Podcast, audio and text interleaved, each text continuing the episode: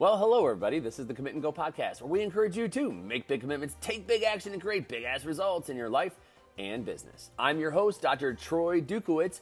So sit back, relax, and get ready to enjoy today's Commit and Go message. Hey, everybody, Dr. Troy Dukowitz here. Super excited to talk to you about today's topic, which is little legs still take you places. So, um, literally about probably about 24 hours ago, maybe a little bit uh, more than that, um, I had just finished up work for the day. It was Columbus Day, uh, 2019, and the kids were off school. And so I had finished up my day, and Leah was home with the boys all day. They went to the park and had some fun themselves. And uh, I basically cut out early so that we could go and hang out and do some stuff together. And one of the things that the boys wanted to do, we wanted to do, is go for a bike ride. We love it when we have the opportunity to go for bike rides. And basically, um, we're saddling up to go probably about a half mile away from our house. Uh, we go through our neighborhood and we drive on a, relatively busy road to get to another neighborhood where they're just now building it. And so this is like a, a kid's dream come true that we get to go drive in and play in mud and ride our bikes on dirt and throw dirt clods and climb little, you know, dirt mountains as they will call them. Um, it's just it's just an absolute blast. And yes, if you're hearing my tone and thinking, uh, Troy, I think you had fun doing this too, you're absolutely right. Um, I love doing these things with my kids, and I love seeing them climb, and I love to climb with them and put our hands up in the air like we're rocking and we just conquered the world. It's just downright fun, folks.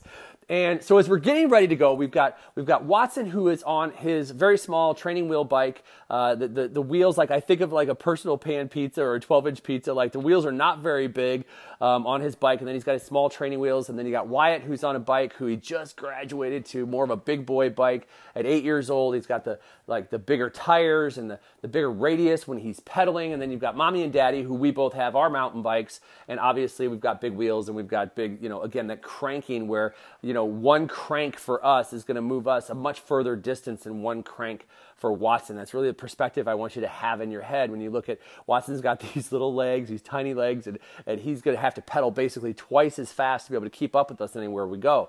And so for me, as we're going riding, you know, I'll kind of ride circles around him and just stay with him and ride real slow to be with, by his side as this kid is just working and cranking to get to where he wants to go.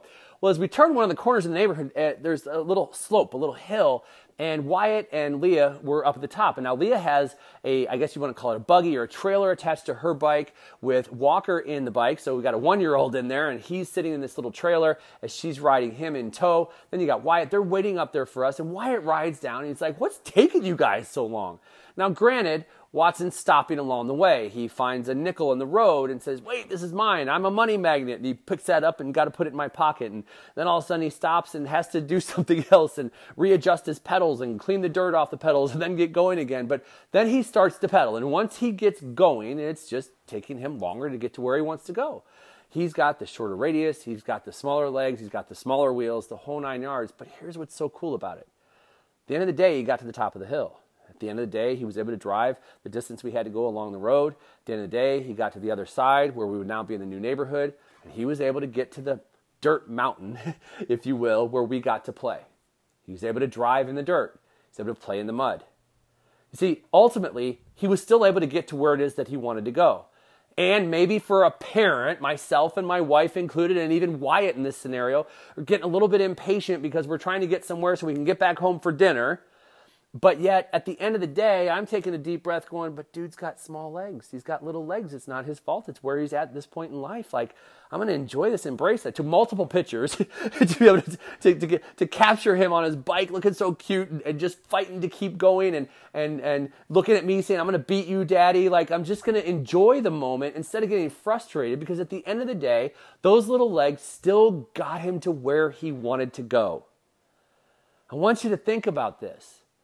His little legs still got him to where it is that he wanted to go. It might not have been in my time frame. It might not have been in Leah's time frame or Wyatt's time frame. But at the end of the day, we got to where it is that we wanted to go. And for him, it was the victory because today he rode longer than he did the day before. And so that was a huge victory for him.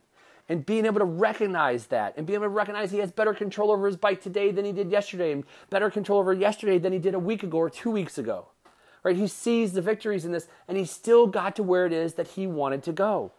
And it just gets you thinking, and me thinking specifically about timelines, about we set goals and we have this time, right? Be specific, Be specific when you set smart goals, and one of the things is your time. When do you want to complete this by? But the bottom line is, and look, I get it, you get it. We need to have this sense of urgency and this deadline for us to complete a goal or a target. But at the end of the day, if you hit your target two weeks later than you had originally planned, right? I get it. I wanted to hit, hit it by the 30th, but I didn't hit it until the 14th of the next month. Are you upset that you hit your goal? Right? Maybe you hit some roadblocks along the way. Maybe something took you longer than you originally thought it would take. The bottom line, maybe it just took you longer than you originally thought it would take. And in that realization, you had to course correct and your timeline was going to change. It didn't mean you weren't still going to try to complete it in that time, but your timeline had to change. You still got it. You still hit your goal. And so when you look at your life and your, and your business and your relationships and, and your own health, maybe something isn't, it's not where you want it to be right now.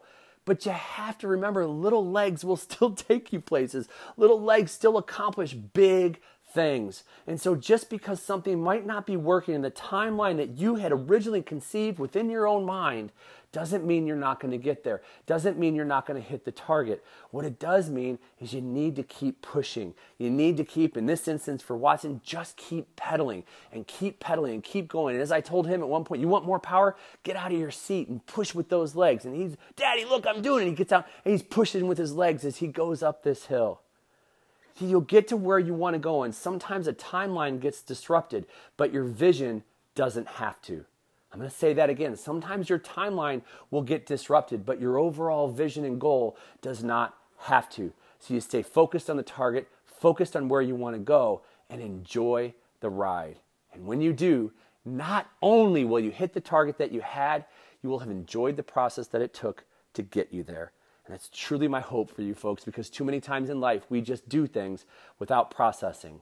What we're talking about now is just keep going, go the distance, but enjoy the ride along the way. So that's all I've got for you here today. Please take a look at your life right now. Take a look at Body Being Balance and Business and where is it that maybe you're a little frustrated because you're not where it is that you want to be.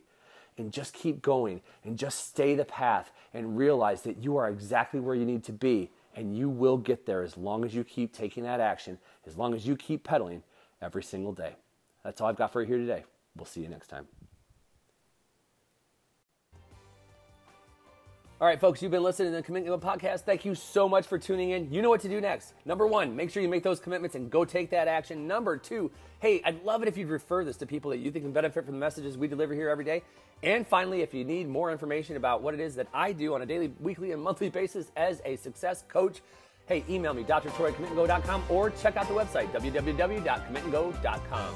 We'll hear you next time. Bye bye.